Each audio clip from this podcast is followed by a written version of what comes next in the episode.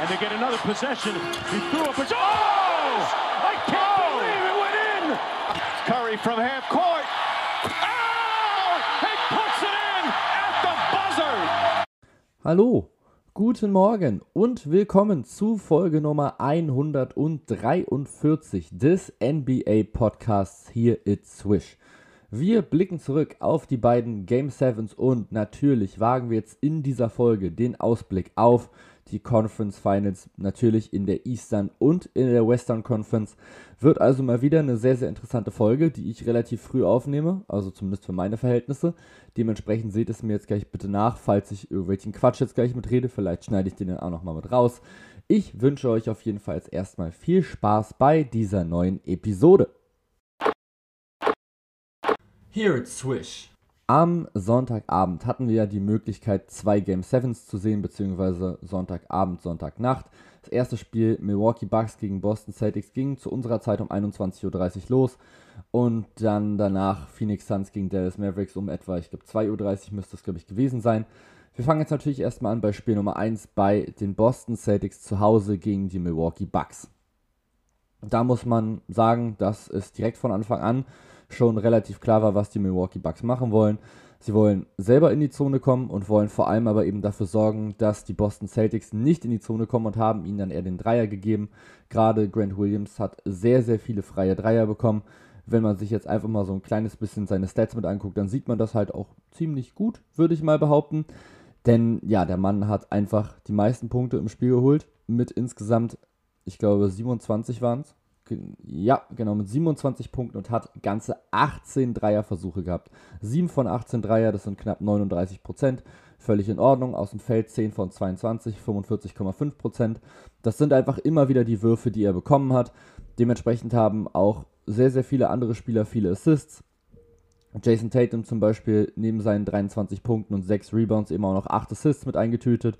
Al Horford neben seinen 13 Punkten und 10 Rebounds auch nochmal 6 Assists. Marcus Smart, 6 Punkte, 7 Rebounds, 10 Assists, auch ein Peyton Pritchard von der Bank nochmal mit 3 Assists. Und dann kam es eben letztendlich dazu, dass die Boston Celtics es immer wieder geschafft haben, in die Zone zu ziehen. Und Brooke Lopez, der eben einfach dafür verantwortlich gewesen wäre, Grant Williams zu verteidigen, dem wurde anscheinend vor dem Spiel gesagt, Brooke, du bleibst bitte einfach in der Zone, du machst die Zone dicht dass die uns da nicht fertig machen, dass uns ein Jason Tatum nicht platt macht von da, sondern wenn, dann lassen wir das eben von jemandem machen, dem wir einfach nicht vertrauen, beziehungsweise der soll uns jetzt erstmal zeigen, dass er uns fertig machen kann, und zwar Grant Williams. Und der, ja, hat eben zwischendurch einfach mal mit abgeliefert. Das waren, glaube ich, sogar zwischenzeitlich 7 von 15 Dreier, wenn ich mich recht erinnere. Also er hatte zwischendurch wirklich nochmal eine bessere Quote, hat dann eben nochmal so zwei Dreier am Ende nochmal liegen lassen. Trotzdem muss man sagen, richtig gutes Spiel von Grant Williams, der am Anfang noch keinen Rhythmus hatte, der, ich glaube, so die ersten zwei, drei freien Dreier auch liegen lassen hat, wo ich mir schon so dachte, oh, mal gucken, ob da jetzt nicht doch nochmal ein bisschen das Händchen zittert, jetzt eben nochmal in Spiel 7 zu Hause, aber dann hat er es eben geschafft, seinen Rhythmus zu finden und hat von draußen sehr, sehr viel reingenagelt, sogar fast alles, hatte dann einen richtig guten Rhythmus, weil er eben auch immer wieder dieselben Würfe natürlich bekommen hat, so diese Eckendreier. Brooke Lopez, wie gesagt, wurde, glaube ich, einfach Bescheid gegeben vor dem Spiel oder hat die Anweisung bekommen, bleib bitte einfach in der Zone. Wenn der Ball dann rausgeht, kannst du mal so ein bisschen den Arm mit hochnehmen. Letztendlich war er aber dann natürlich zu weit weg, um wirklich noch was ausrichten zu können. Ansonsten war auch Jason Tatum von draußen wieder wahnsinnig gefährlich, der wieder 5 von 9 Dreier eingeschweißt hat, 7 von 14 insgesamt aus dem Feld. Das heißt also, die Bucks haben es zumindest geschafft, gegen ihn die Zone einigermaßen dicht zu machen. Gerade am Anfang hatte er aber, ich glaube, seine ersten vier Dreier getroffen und war damit wirklich so ein bisschen, ja, das Unicorn, sage ich mal, in diesem Spiel. Denn am Anfang haben eben beide Teams eigentlich keine Dreier getroffen, nur Jason Tatum war eben der, der da rausgestochen hat. Später kam dann nochmal ein Peyton Pritchard von der Bank, der ein wahnsinnig gutes Spiel abgeliefert hat, der 14 Punkte geholt hat, 5 von 7 aus dem Feld und 4 von 6 Dreier. Es kommt jetzt eben dazu, dass die Boston Celtics im gesamten Spiel 88 Würfe genommen haben und davon 55 Dreier. Und das ist mal eine richtig, richtig ordentliche Quote. Aber das Ding ist halt, sie haben nicht nur 55 Dreier genommen, sondern haben eben auch 22 Stück davon getroffen. Das sind insgesamt 40 Prozent.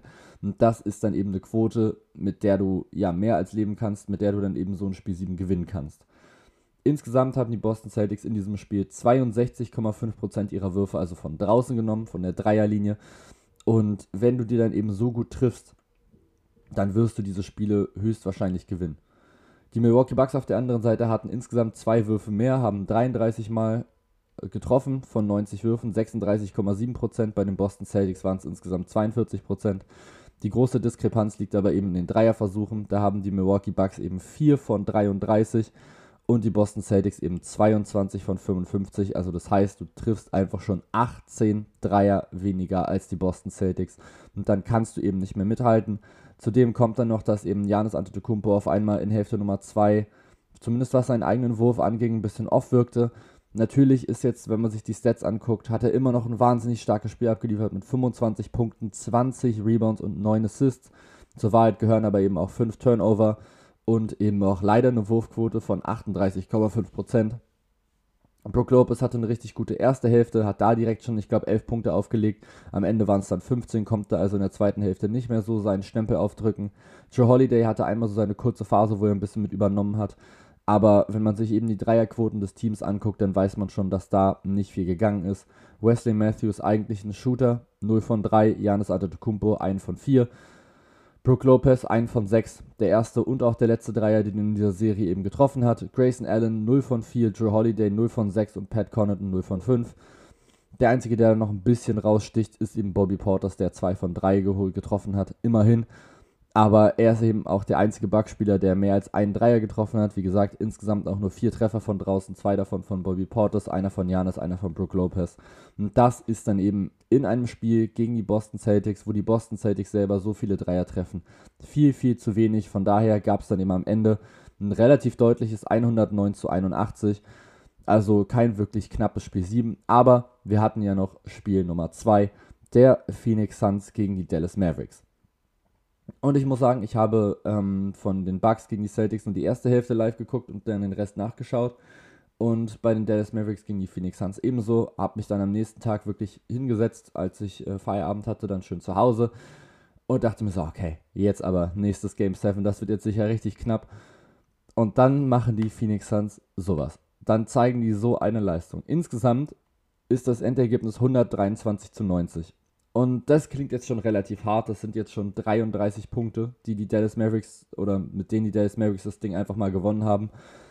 Man muss aber auch ganz klar festhalten, dass die Bankspieler, wenn man sich das mal anguckt, so ein Plus-Minus von so plus 11, plus 12 haben bei den Phoenix Suns. Das heißt also, es hätten auch gut und gerne 45 Punkte sein können. Und das ist mega, mega hart. Die höchste Führung der Dallas Mavericks in diesem Spiel lag bei 46 Punkten. Die Phoenix Suns waren nicht ein einziges Mal in Führung. Und ich finde, das erklärt eigentlich schon relativ viel. Man guckt sich einfach das Spiel an, man guckt sich einfach die Stats dazu an und alles, was du siehst, ist, Phoenix war überhaupt nicht bereit für dieses Spiel und die Dallas Mavericks waren direkt von Anfang an on fire. Im ersten Viertel haben die Dallas Mavericks 27 Punkte aufgelegt. Die Phoenix Suns haben in der ersten Hälfte zusammen 27 Punkte aufgelegt. Also Viertel Nummer 1 und im Viertel Nummer 2 die waren einfach überhaupt nicht da. Sie haben in der Offensive nichts, aber auch wirklich gar nichts aufs Parkett bekommen und haben sich auch defensiv einfach komplett auseinandernehmen lassen. Viertel Nummer 1, also 27 zu 17 an die Dallas Mavericks. Viertel Nummer 2 wurde sogar noch schlimmer, 30 zu 10. Und dann hilft halt auch Viertel Nummer 3 nicht wirklich weiter, wenn man das auch wieder mit 35 zu 23 verliert. Dann konnte man sich, wie gesagt, das letzte Viertel nochmal schnappen. Aber das ging gar nicht. Also, das war wirklich ein Spiel, wo ich mir davor dachte, wow, das kann wirklich jetzt mal knapp, krass eng werden. Bislang hat in dieser Serie immer, wirklich immer das Heimteam gewonnen. Und dann kommen die Phoenix Suns somit raus. Absolut krass. Also, allein schon die Wurfquoten sagen, glaube ich, alles. Wenn man sich das mal so anschaut, die Phoenix Suns 33 von 87 aus dem Feld, 38 Prozent. Und das ist jetzt aber schon relativ gut, weil eben noch die Spieler, die von der Bank gekommen sind, zum Beispiel Ish Wainwright am Ende nochmal reinkommt und nochmal 4 von 5 trifft, ein Alfred Payton nochmal 1 von 2, ein Aaron Holiday nochmal 2 von 5. Das ist alles besser als der Durchschnitt der Phoenix Suns. Vor allem halt die Superstars haben halt überhaupt nicht abgeliefert.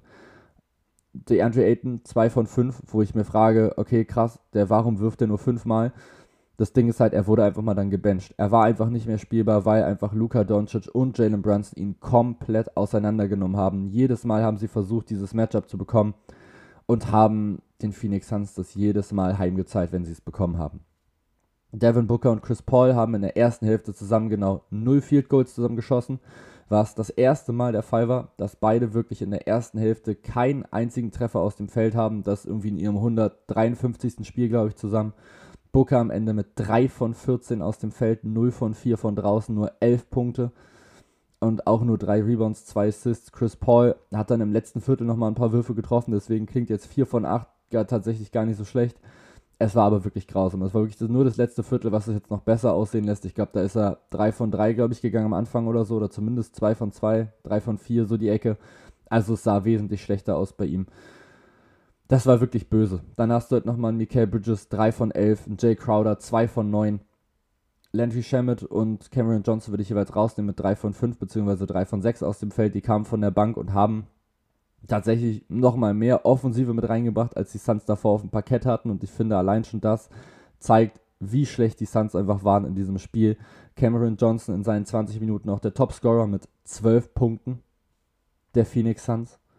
12 Punkte, Topscorer eines gesamten Spiels der Phoenix Suns, Cameron Johnson. Das geht gar nicht. Also das war wirklich eine absolute Machtdemonstration der Dallas Mavericks. Vor allem von genau drei Spielern in der Offensive. Das muss man, glaube ich, auch ganz klar so festhalten. Mehr war eigentlich nicht nötig. Luka Doncic 35 Punkte, Spencer Dinwiddie 30 Punkte und Jalen Brunson 24.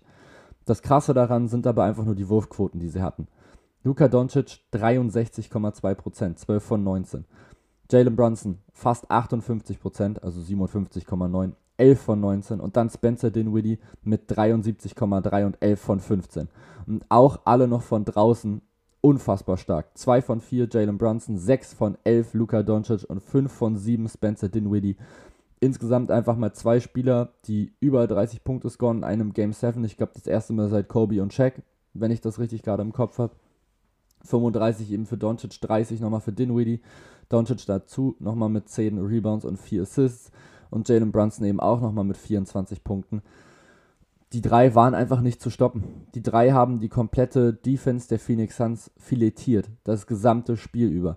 Am Anfang größtenteils Luka Doncic, als der auf der Bank war, dann Jalen Brunson und dann kam Spencer Dinwiddie auf einmal rein und hat von draußen direkt alles reingenagelt. Ich glaube, der hat auch direkt im ersten Viertel seine ersten drei Dreier, glaube ich, getroffen und war komplett on fire und dann war halt einfach, es war trotzdem gefühlt einfach mal so ein Matchup-Hunting. Es ging immer so, oh, guck mal, geil, da ist der Andre Ayton. Dann hat sich Luka Doncic noch ein paar Mal Cameron Johnson mit rausgenommen, hat den in die Zone gedrückt. Klar, Chris Paul war auch nochmal so ein Ding. Also das war wirklich, das war eine absolute Machtdemonstration. Das war von den Phoenix Suns auch einfach ein kompletter Breakdown, da ging gar nichts.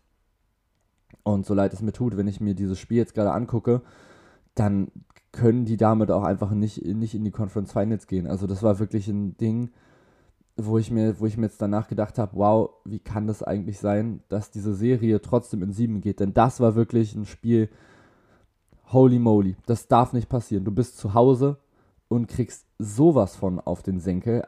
Also, wow, das, das hat richtig wehgetan beim Angucken. Ich hatte mich richtig auf dieses Spiel gefreut. Ich dachte mir, boah, krass, jetzt Game 7, Phoenix gegen Dallas. Klar, bislang war jedes Spiel irgendwie eindeutig, aber ich dachte mir, okay, jetzt aber in Phoenix. So, wenn die Dallas Mavericks mithalten, dann kann es wirklich knapp werden.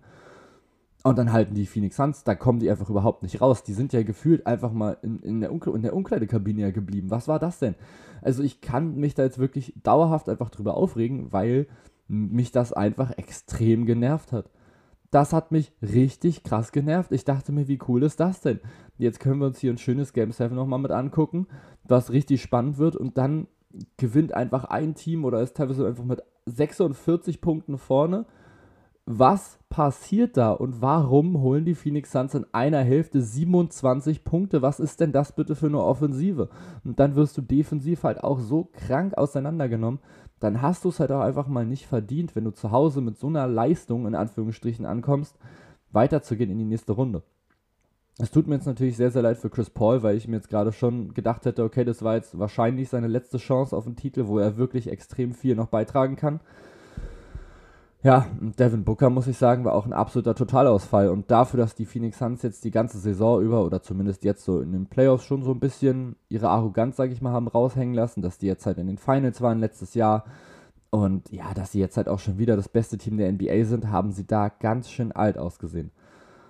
Tatsächlich haben sie sogar in diesem Spiel den höchsten Rückstand der ganzen Saison gehabt. Ich glaube, es waren 41 Punkte davor. Das muss man sich mal vorstellen. Du spielst 82 Spiele Regular Season spielst da nochmal sechs Playoff-Spiele, hast also insgesamt 88 Spiele und liegst nie so hoch zurück. Ne, Quatsch, stimmt mir gar nicht. 94, du hast ja auch die ersten sechs noch gegen die Mavs.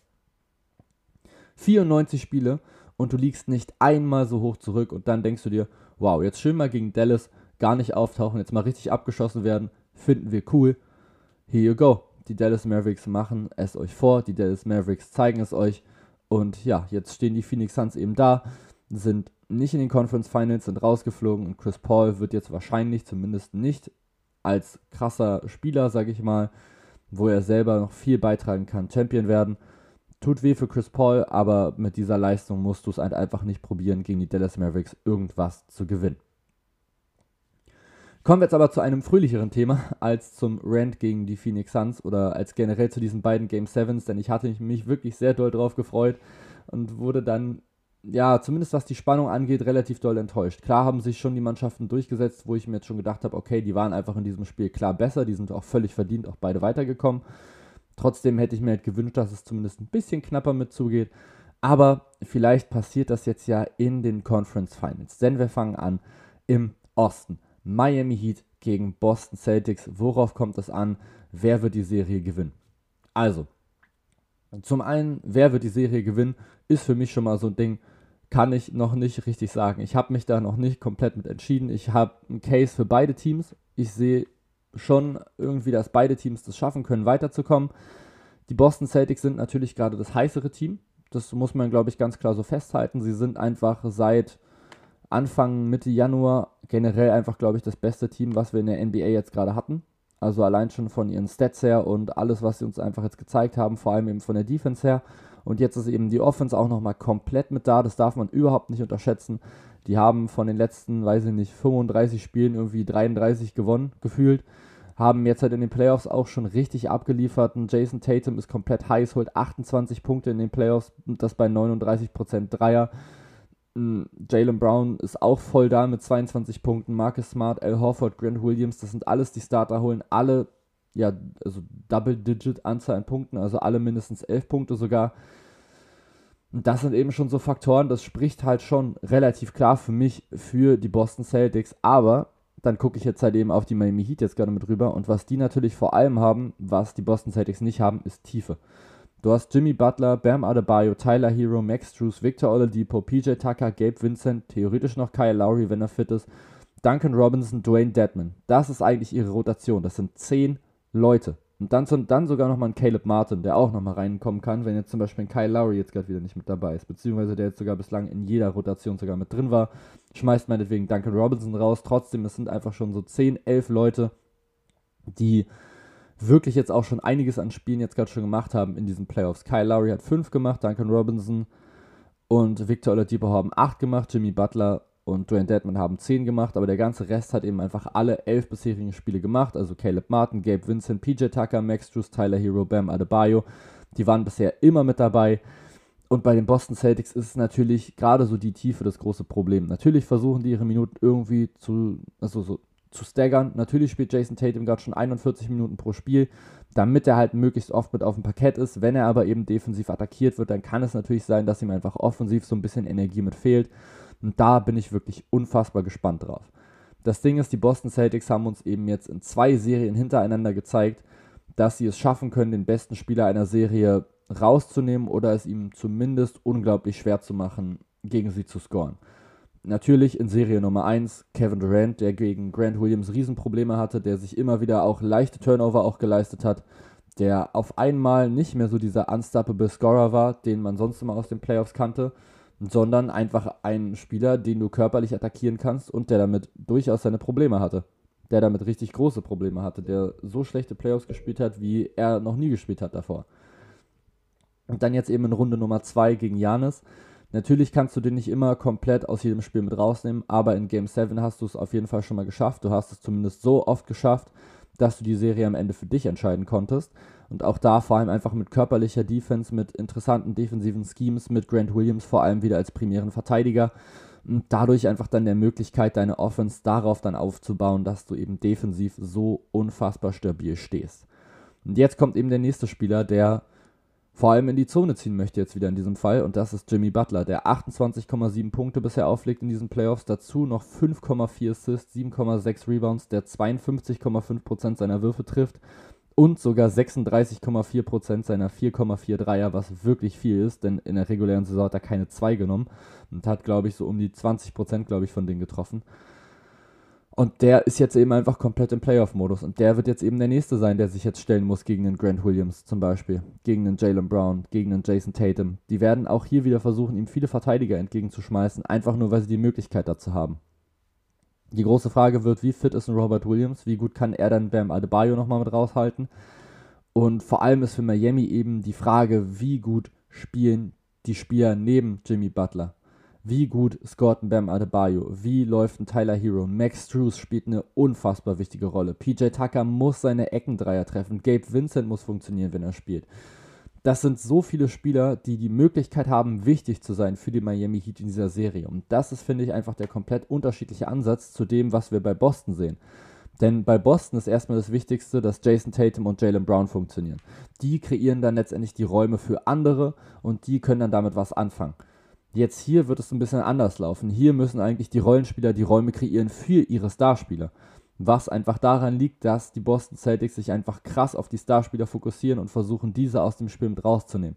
Sie sind eher der Meinung, nee, wir lassen uns nicht von den Stars schlagen, wenn, dann müssen uns eben die Rollenspieler raushauen.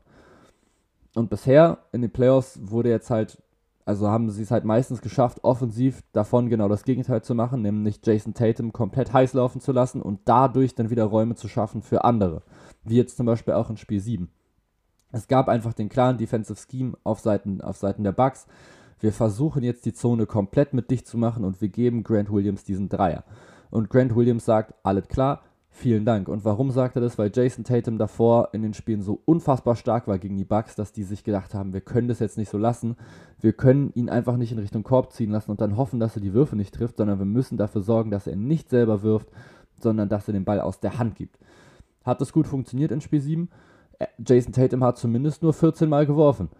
Großes Problem ist halt, Grant Williams hat halt 18 Dreier rauf, raus, raufgeschmissen auf den Korb und hat insgesamt 27 Punkte geholt. Also es hat funktioniert, dass Tatum nicht wirft. Es hat aber nicht funktioniert, dadurch dann die Celtics Offensive einzudämmen, weil dann eben der Spieler, in diesem Fall Grant Williams, der als schlechtester Offensivspieler auserkoren wurde, trotzdem diese Würfe getroffen hat.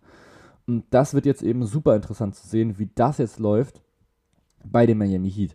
Denn sind wir mal ganz ehrlich, das ist jetzt nochmal ein leicht anderer Faktor. Grant Williams ist ein richtig starker Defensivspieler, der offensiv aber schon relativ stark auf den Dreier und eben auf Cuts limitiert ist. Das ist jetzt bei den Miami Heat ein kleines bisschen anders. Du hast erstmal mit Max Drews einen sehr gefährlichen Shooter und auch ein Gabe Vincent kann das theoretisch leisten, aber der ist jetzt bisher in den Playoffs noch nicht da. Hat nur 27,7% seiner Dreier getroffen. Auch Max Drews 35% von draußen. Tyler Hero 27%. Oladipo 27%. Und das werden jetzt eben die Spieler sein, die in dieser Serie für die Miami Heat funktionieren müssen. Sie sind das tiefere Team. Sie sind jetzt auch das Team, was zumindest in der Bubble schon mal in den Finals war, in zumindest so einer ähnlichen Aufstellung. Aber die Boston Celtics kommen jetzt eben mit dem kompletten Rhythmus und natürlich auch mit diesem kompletten Momentum aus diesem Spiel 7. Das ist jetzt eben wieder die alte Frage, Rest or Rust. Was ist dir da irgendwie wichtiger? Ist es halt wichtiger, vielleicht mal ein paar Tage off zu bekommen oder ist es vielleicht sogar besser, einfach im Spielrhythmus gleich mit drin zu bleiben? Wir werden sehen, was in Spiel 1 jetzt gerade so passiert. Es wird auf jeden Fall für mich eine wahnsinnig spannende Serie, die ich natürlich am Ende dieser Folge nochmal tippe. Aber nur weil ich muss, nicht weil ich will. Aber Spiel 1 ist eben jetzt schon heute Nacht und dementsprechend muss jetzt natürlich diese Folge nochmal mit rauskommen. Natürlich muss ich jetzt zu meiner Preview auch nochmal jetzt gerade rausknallen, was ich jetzt dazu denke. Von daher, ja, gucken wir jetzt erstmal ganz kurz rüber in den Westen und dann sage ich euch ganz am Ende, irgendwann, was ich denke, wer sich in dieser Serie durchsetzt und natürlich dann auch, wer sich in der Serie im Westen durchsetzt. Denn das wird jetzt natürlich die nächste Frage. Die Golden State Warriors gegen die Dallas Mavericks, die Teams auf Platz 3 und 4, war jetzt auch nicht so unbedingt mitzurechnen. Das heißt, so die Golden State Warriors haben erstmal den Heimvorteil, was jetzt ja bislang in den Serien nicht so verkehrt war. Denn die Golden State Warriors haben ja auch Spiel 6 erst zugemacht, also ihr eigenes Spiel zu Hause. Die Dallas Mavericks haben alle Spiele zu Hause gewonnen, plus eben Spiel 7 auswärts. Das heißt also, auch da könnte das durchaus nochmal ein Faktor sein. Und wir gucken uns jetzt natürlich auch hier wieder an, was eventuell der Faktor sein kann. Und ich glaube, der Faktor für diese Serie wird die Dallas Mavericks Defense sein. Die hat sich während der Playoffs ganz, ganz stark verbessert. Sie haben auf einmal eine wesentlich bessere Defense, Defense aufs Parkett drauf bekommen. Und wir haben eben gesehen, dass die Golden State Warriors damit ja durchaus ihre, ich sag mal, Problemchen hatten, ne, gegen die Memphis Grizzlies. Um nicht zu sagen, sie hatten richtig große Probleme. Sie haben sich davon stark beeinflussen lassen. Steph Curry hat nur noch eine Dreierquote von 36% in den Playoffs, was wirklich wenig ist. Jordan Poole wirkt teilweise irgendwie nicht so richtig mit da, auch wenn, auch wenn ich mir jetzt die Stats mit angucke und ich mir denke, wow, das sieht ja eigentlich ganz gut aus, aber ich glaube, das ist eben auch sehr, sehr viel noch aus Runde Nummer 1. In Runde Nummer 2 gegen die Grizzlies wurde er eben ganz schön mit rausgenommen. Clay Thompson hatte Spiele, die komplett unterschiedlich waren, hatte ein, zwei Spiele, wo wirklich gar nichts funktioniert hat, hatte dann aber zum Beispiel wieder Spiel 6, wo er auf einmal komplett heiß gelaufen ist. Die Frage ist halt, was nehmen wir jetzt gerade mit raus bei den Warriors? Natürlich ist es auch ein sehr, sehr tiefes Team. Natürlich hast du mit der Starting Five ein unfassbar erfahrenes Team. Mit Steph Curry, mit Clay Thompson, mit Andrew Wiggins, mit Draymond Green und Kevon Looney und oder Jordan Poole. Wer denn da spielt, ist natürlich dann die große Frage. Wer startet dann eben, starten sie dann wirklich klein und sagen sie, okay, wir starten jetzt mit Curry, Thompson und mit Poole. Oder bringen sie dann eben Poole wieder von der Bank und starten dann wieder erstmal mit Looney. Das ist halt die Frage, die sie sich jetzt stellen müssen.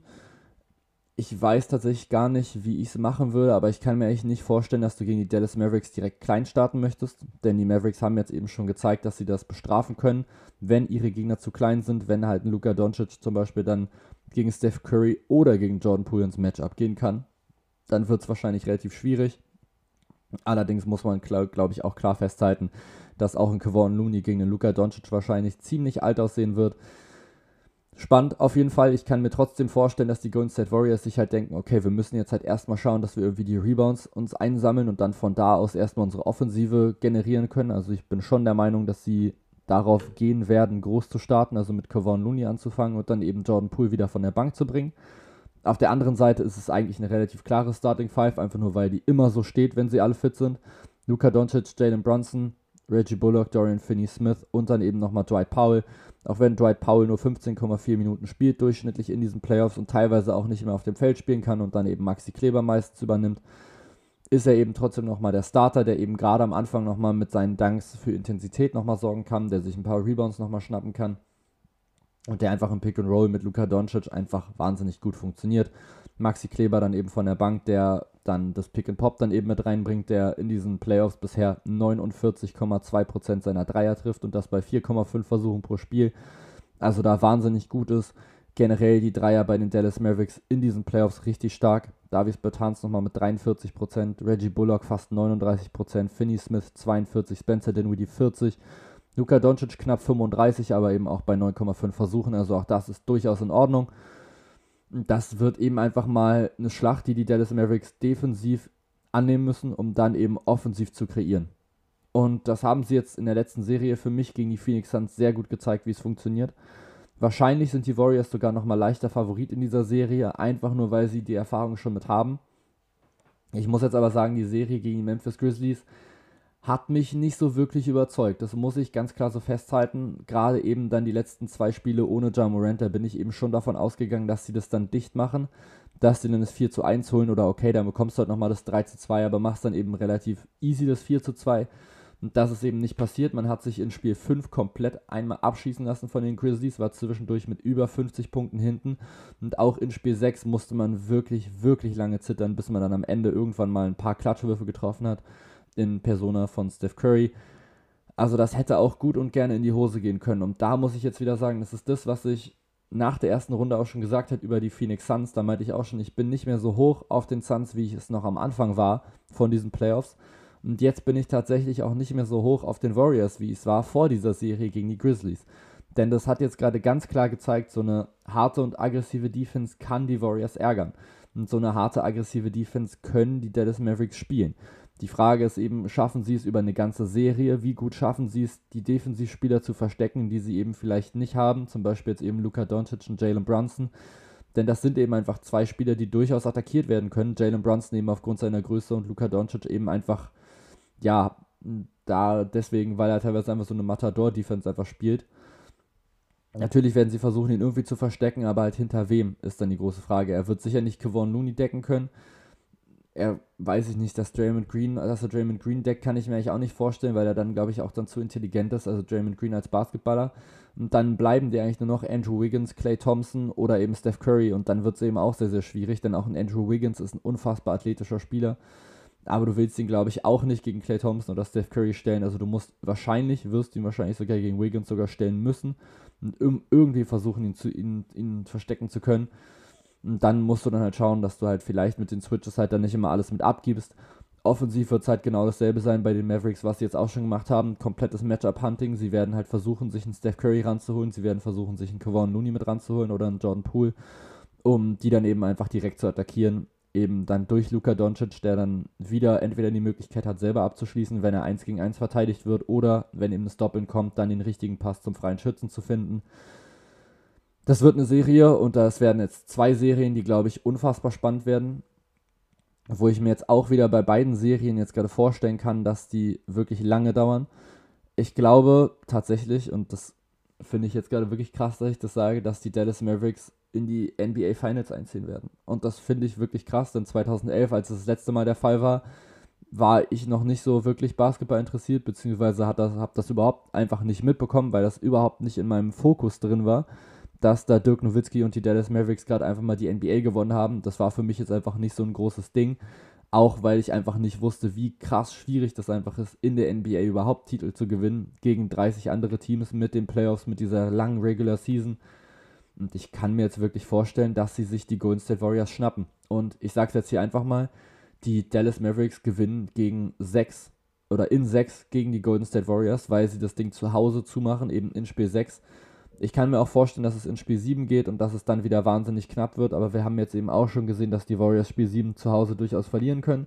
Wir haben jetzt auch schon gesehen, dass die Warriors auswärts durchaus Probleme haben, auch wenn das gegnerische Team dezimiert ist, dass sie ihre Dreier nicht mehr ganz so krass treffen, wie sie es eben zwischendurch mal getan haben. Und dass ihnen jetzt natürlich in Gary Payton auch nochmal ein wahnsinnig wichtiger Verteidiger fehlt, der einfach immer noch verletzt ist und der sicher auch nicht wieder zurückkommen wird mit seinem gebrochenen Ellbogen. Und ich sage jetzt einfach mal, dass die Dallas Mavericks in die Finals kommen und dass sie spielen gegen die Achtung. Ah, ich weiß es nicht. Scheiße. Okay, warte. Ich, ich muss noch kurz überlegen. Miami Heat, Boston Celtics. Okay. Miami Heat hat den Heim, die haben den Heimvorteil. Okay, ich sehe die Boston Celtics in sieben. Ich habe gestern schon zu meinem Kumpel, zum Celtics-Fan gesagt, ich kann mir wirklich vorstellen, dass wir die Finals Mavericks gegen Celtics sehen und ich gehe jetzt auch damit. Ich glaube, wir haben wirklich das Finale Dallas gegen Boston. Das wäre wirklich ein wirklich krasses Finale. Es wäre absolut finalwürdig. Aber jetzt erstmal wird es für beide wahnsinnig wichtig, sich in den Conference Finals komplett zu konzentrieren auf die aktuelle Serie, die sie zu spielen haben. Denn das wird eben schon schwierig genug und zwar für beide Teams. Das muss man ganz klar so festhalten. Das sind vier unfassbar starke Teams, die jetzt nochmal mit drin sind. Alle vier hätten es verdient, in die NBA Finals mit einzuziehen, aufgrund ihrer bisherigen Leistung in der Regular Season und eben auch in den Playoffs ich habe jetzt eben gerade die Dallas Mavericks und die Boston Celtics in den Serien ein kleines Stückchen vorne. Es kann aber einfach, wie fast immer ich in so einer sieben-Spiele-Serie, in beide Richtungen gehen. Heute Nacht geht's los. Allerdings sind die Spiele für deutsche Zeit so unfassbar schlecht gelegt, dass man sich das eigentlich nicht live angucken kann, nämlich um 2.30 Uhr und um 3 jeweils auch am Wochenende. Das macht das Ganze relativ schwierig. Das heißt also, ich werde mir dann die Spiele so schnell wie es geht am nächsten Tag irgendwie angucken, werde versuchen, mir die nochmal reinzupfeifen damit ich dann so schnell wie möglich up to date bin und euch dann natürlich auch möglichst schnell Updates geben kann zu den Conference Finals. Ansonsten wünsche ich euch erstmal viel Spaß mit den ersten Spielen eben dieser Conference Finals in der Eastern und in der Western Conference. Vielen Dank, dass ihr jetzt bis hierhin zugehört habt. Viel Spaß, wie gesagt, bei den Spielen und dann bis bald. Bye. Here it's Swish.